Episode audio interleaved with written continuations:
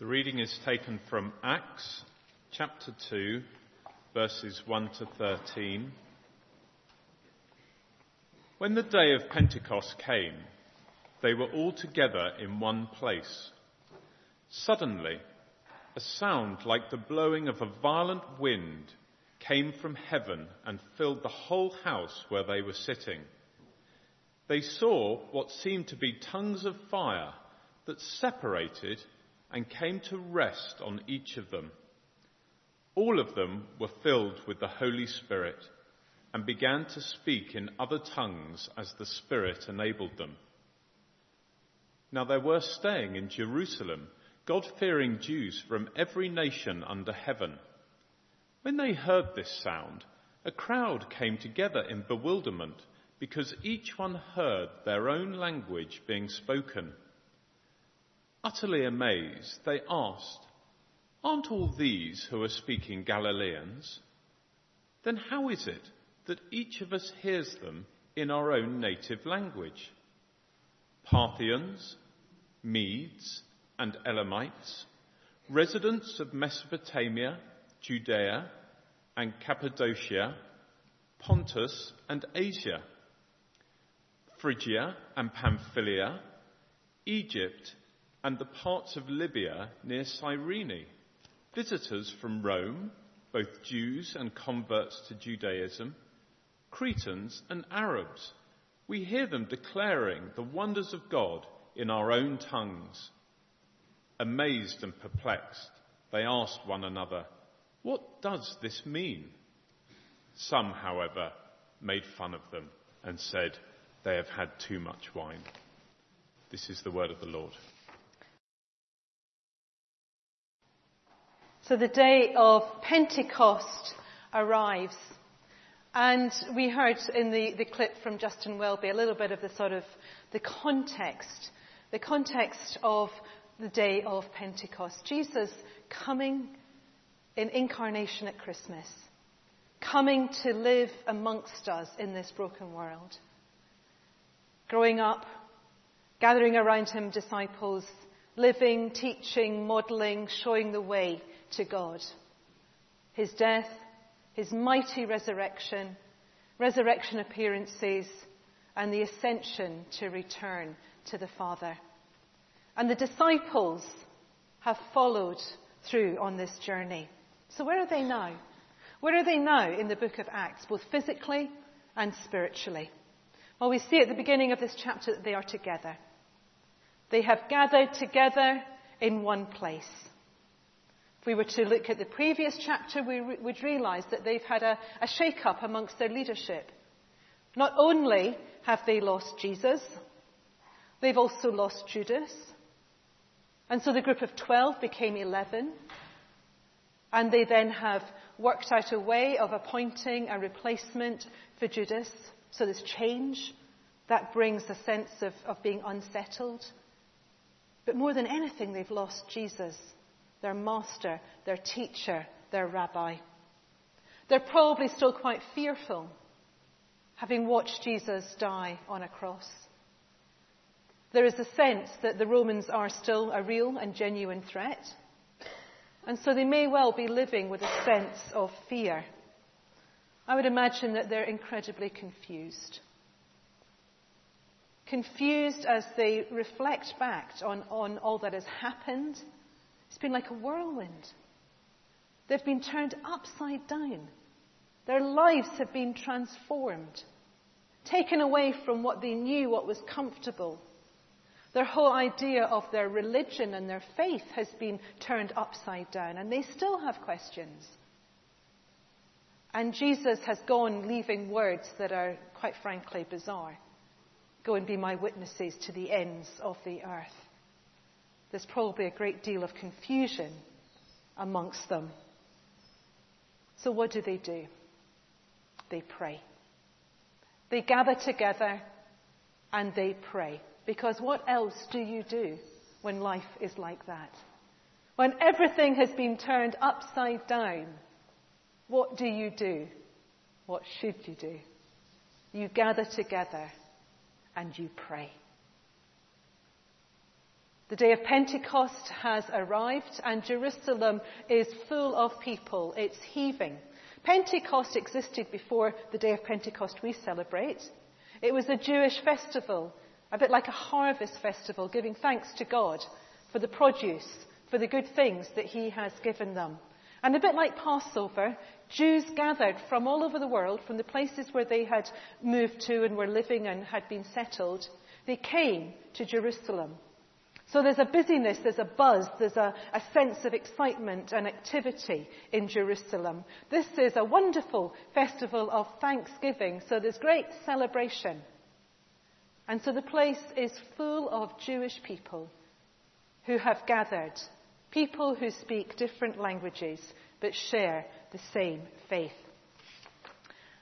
And the disciples are in Jerusalem together probably to celebrate that festival, but maybe they've continued to be together out of all the, the emotions that I've just described. And in the room that they sit, the Spirit comes. We talk about the Spirit coming, don't we? And yet, do we really know what that is like?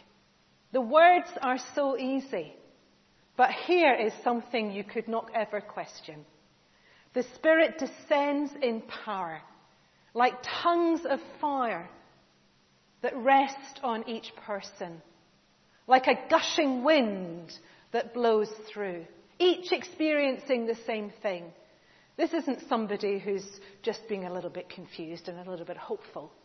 This is a reality of the Spirit coming in power. The Spirit that Jesus had promised come to equip them, to empower them, to give them that sense of His presence with them blows through this room and tongues of fire descend. Don't you wish you'd been there? Don't you wish you could experience the Spirit in that way? Don't you wish that you could say without question of a doubt, the Spirit is moving? And the Spirit is moving in power. I would say yesterday when Bishop Michael Curry stood up, the Spirit was moving in power. Over a billion people heard him preach. If that is not the Spirit moving in power, what is? We do experience it, but we like to pretend we don't. The Spirit moves in power. And what was the first thing that happened? We get bound up on gifts of the Spirit and whether or not we speak in tongues or whether or not we prophesy. That is part of the work of the Spirit, but it's only one very, very small part. What is the first thing that happens as a result of the Spirit coming in power? It is that they are able to speak and to explain the gospel of good news to people in their own language. The Spirit comes that God might be known around the world. Currently in Jerusalem, it is to people from a Jewish religion, but Jews who speak different languages, who suddenly hear the good news of Jesus spoken in their own language. Can you imagine hearing new truths spoken in ways that you can understand? It might be that we speak English, but we're not speaking the language that speaks to our heads and our hearts. Suddenly, there's a clarity in what is being said. The Spirit comes in power, and the disciples are equipped to witness, to witness to Jesus, to the Jesus that they have known and loved and walked with and traveled with, and yes, are confused about, but they are equipped and they are given the power to do so. The fear has gone. They leave the room. They go out where the Romans will be watching and they preach the good news of Jesus.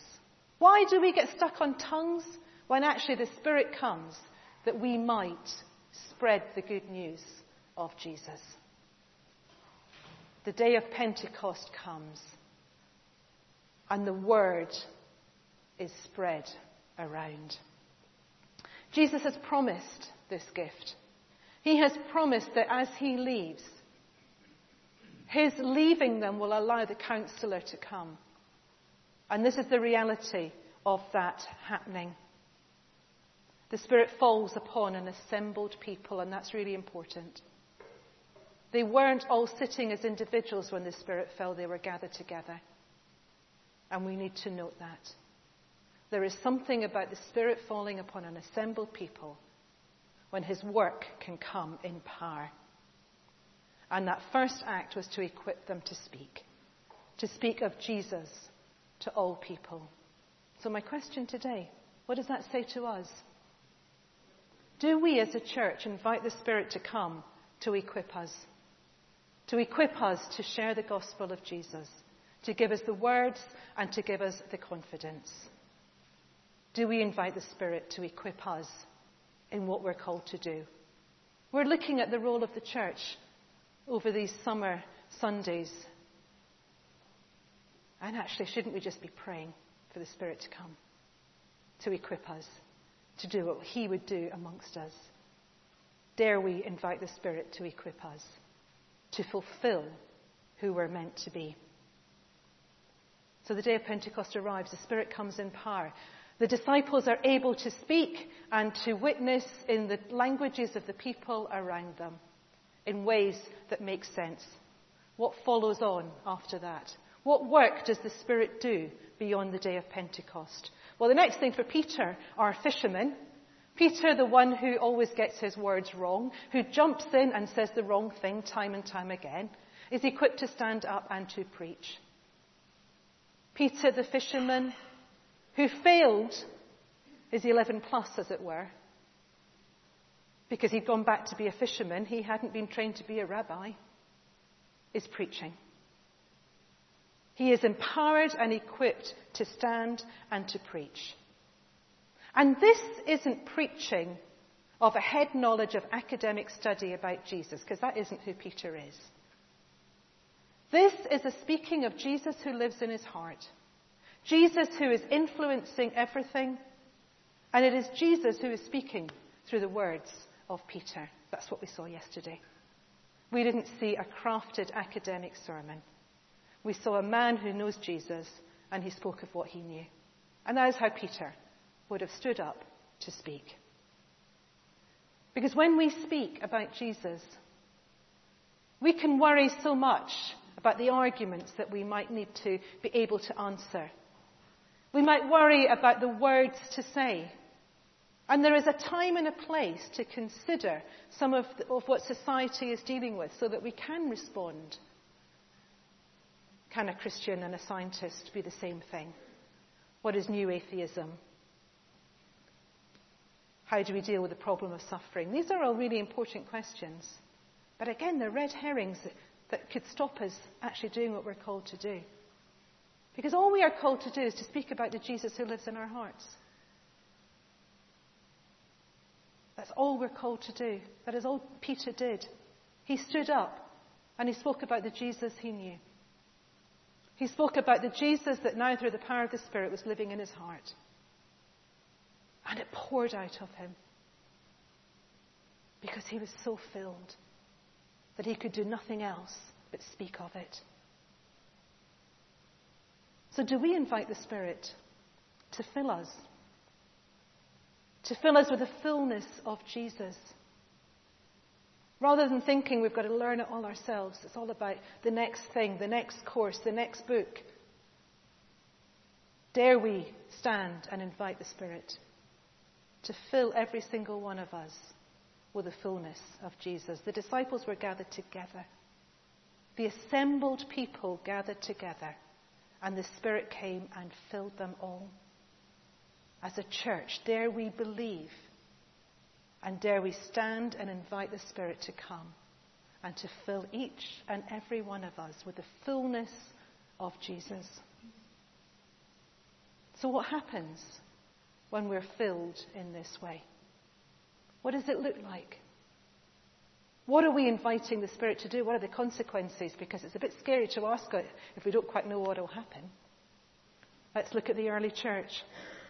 Firstly, they became an even, they, they developed an even deeper common life. The chapters that follow quickly after Pentecost speak of the disciples living together, sharing together, supporting one another, loving coming together in fellowship breaking bread together, and making sure that nobody of their lot was in need.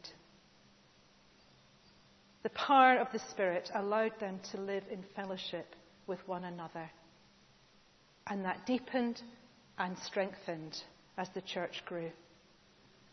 And it did this as a sign of Jesus' love. Because the church is the demonstration to the world that Jesus loves us. Is that what the world sees? That's what we're meant to be. The church is a sign of Jesus' reconciling love. And as we're filled with the Spirit, our fellowship should grow deeper and stronger. It doesn't mean we don't have difficulties. The early church had lots and lots of difficulties and struggles. And all the way through Paul's letters, he reminds them of how they need to face these and tackle them to regain that deep fellowship that was so vital. So we invite the Spirit to come and fill us. And what we should see is a deepening of our fellowship with one another. Secondly, the early church discovered an openness to the work of the Spirit. We invite the Spirit to come. The disciples experienced the Spirit coming in the most powerful way ever. And as a result, the early church was open to the work of the Spirit. Prepared, excited, enjoying what the Spirit was doing amongst them. And that would have had a whole variety of, of ways of appearing. There would have been signs and wonders. The stuff that we sort of think is the only thing the Spirit does is deal in signs and wonders. And what are those signs and wonders? Things like healing. Again, um, chapter 3. Chapter, chapter, yeah, no, chapter 3. Peter and John go to the temple and meet a crippled beggar. He asks for money. They say, We haven't got any money, but we've got something better in the name of Jesus, stand up and walk. And they heal in a miraculous way. There are miracles, there are prophecies, the supernatural gifts of the Spirit that could only be explained by saying, yes, they belong to the Spirit. By being filled with the power of the Spirit, they were more open to what the Spirit would do amongst them. And sometimes that was in signs and wonders. They were open to the creativity of the Spirit. The Spirit isn't a solid piece. The Spirit moves like a wind, like fire. It is creative and challenges and opens us to the unexpected. Peter will receive a transformation of his understanding of what it means to be a believer. When he has a vision of food he will be allowed to eat, that previously he hasn't been allowed to eat. Completely unexpected and challenging him to the core. The Spirit is creative and forces us to, to think of the unexpected. The story of Philip and the eunuch. Philip suddenly realizing here he was evangelizing to this man in a carriage who would never really have been thought of somebody that would have belonged to the, the faith and he believes. And Philip baptizes him immediately. Are you prepared for the unexpected? Wherever you are, that God is at work through the power of His Spirit, and that you might be sitting next to somebody who suddenly believes. And what are you going to do to respond? The church, the early church, was open to the creativity of the Spirit, to the direction of the Spirit. How they grew and developed and changed was under the power of the Spirit. Where Paul went on his journeys to continue to spread good news. They also would have seen a flowing of the fruits of the Spirit. In Galatians, we read of the fruits of the Spirit love, joy, peace, patience, kindness, gentleness, self control, and I'm sure I've missed out a couple. When the Spirit is moving amongst us, we expect to see the fruits of the Spirit flow and develop as a sign that the Spirit is at work amongst us.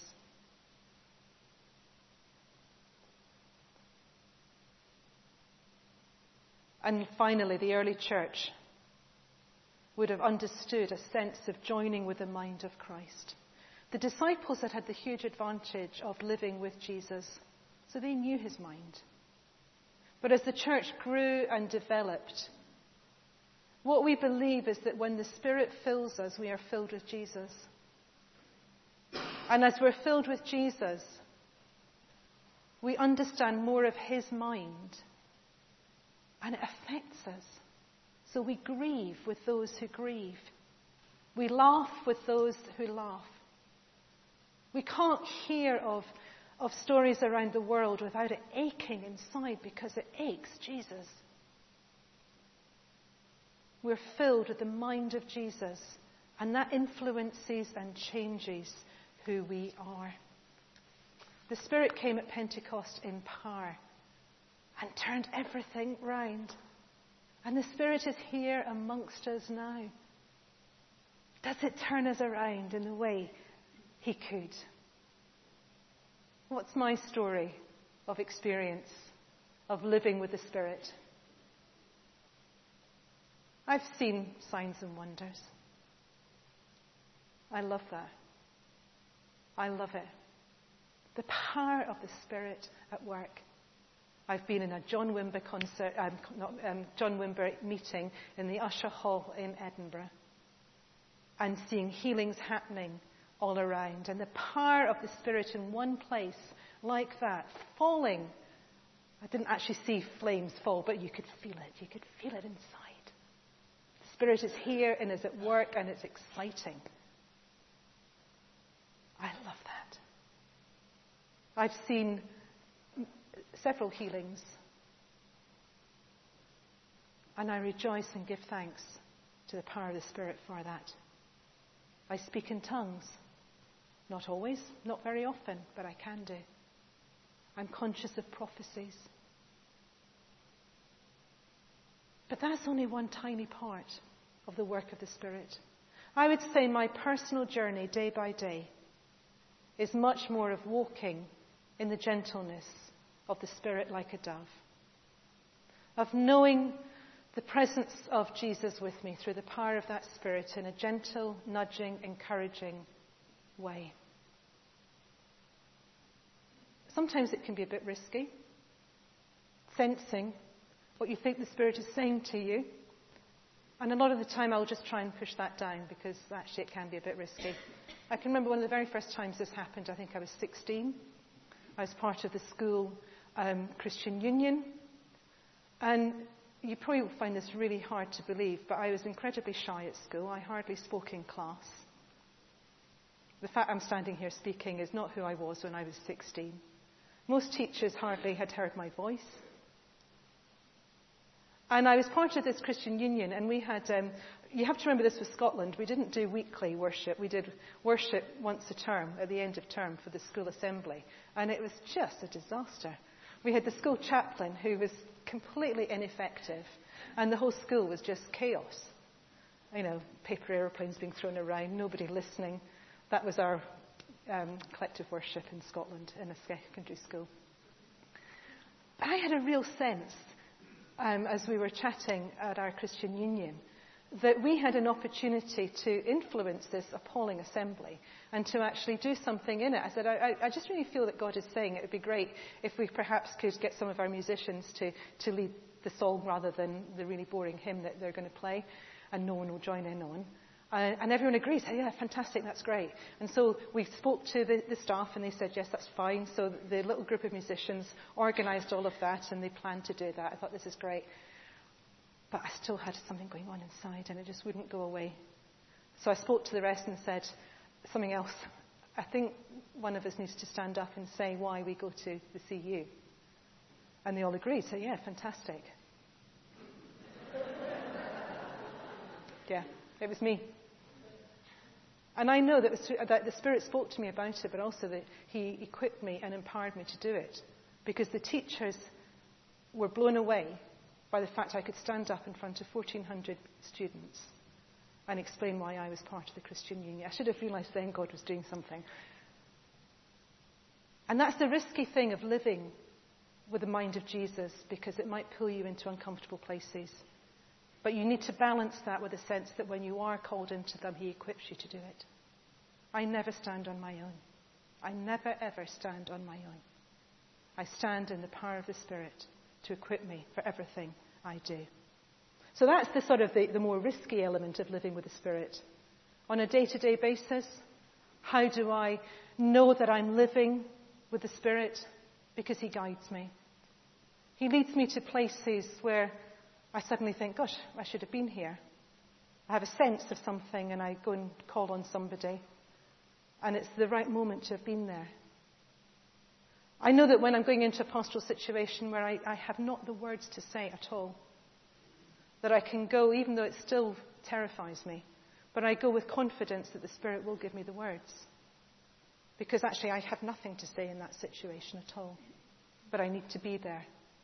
And I can only do that through experience of knowing that the Spirit will give me the words to say. That's a lovely, gentle way of living with the Spirit.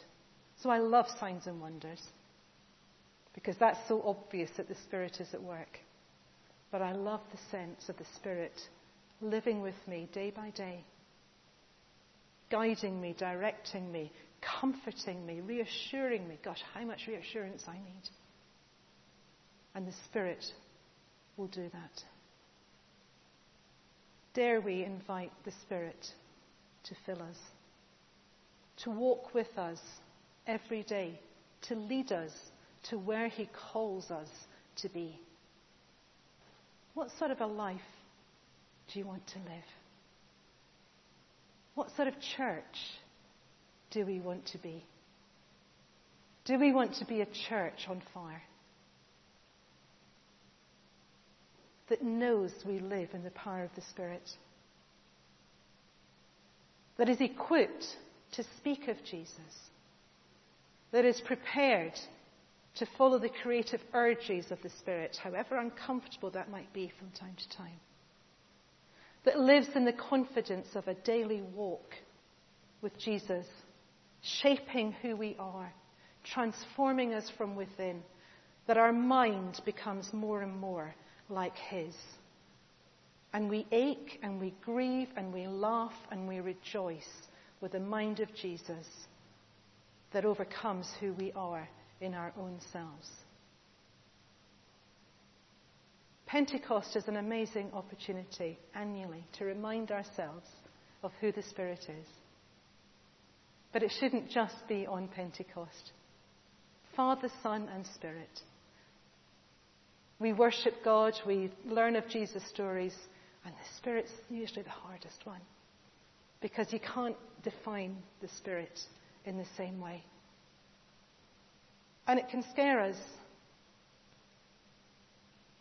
But I want to say a lifetime of living with the Spirit has never taken me to places I can't cope with. He's never asked more of me than He will equip me to do. And I couldn't live day by day. I couldn't get up in the morning and do what I do unless I knew the Spirit was with me. My challenge to invite Him more and more. Because I can wake and think, I feel empty. And what do I forget to do? Invite Him to fill me. And I can go through weeks of feeling quite empty and forget to invite Him to fill me. Because actually life's really busy. And emails and phone calls are distractions. And I can get so bogged down with all of that, but I know in my head the distractions because that time of filling is what I need to do. But there's something that can stop me from time to time. The prayer tents have been an amazing opportunity to stop and to ask. I spent an hour there on Thursday evening, just sitting in the rest tent and I thought, why do I not do this every day? Now, there's reasons why I don't do it every day. It's not up there every day. But why wouldn't I want to do that? Why wouldn't I want to sit in the presence of God and invite the Spirit to fill me with the fullness of Jesus? Of course, I should be there, metaphorically, every single day. Because a lot of the time we live on empty. We have moments of invitation and then we go back to life. And moments of invitation and back to life. What kind of a church do we want to be?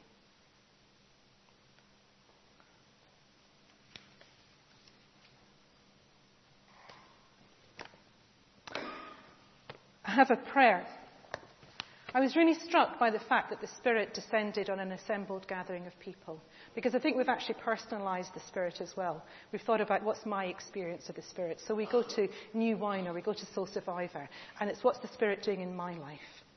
And we go forward for individual prayer ministry, and I think that is brilliant. Please hear that in the correct way. But I think we sometimes lose that sense of the Spirit falling on an assembled people. And we are the people of God here in this place.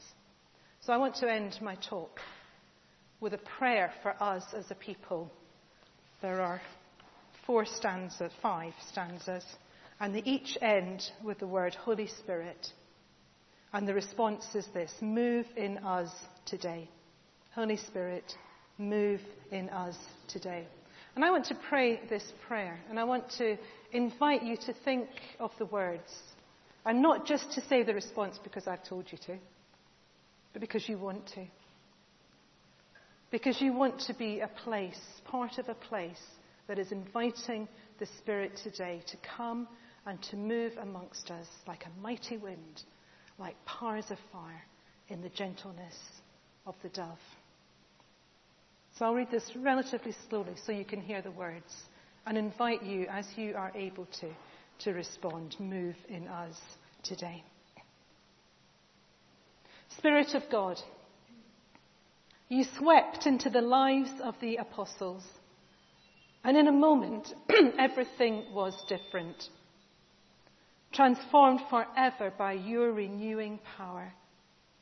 You breathed new vision into them, new hope and faith, so that the world was suddenly alive again with promise. Suddenly you were there, deep within, cleansing, encouraging, empowering, inspiring, turning their lives inside out so that nothing would ever be the same again. Holy Spirit, move in us today. You came to those looking to serve you but uncertain of the way forward.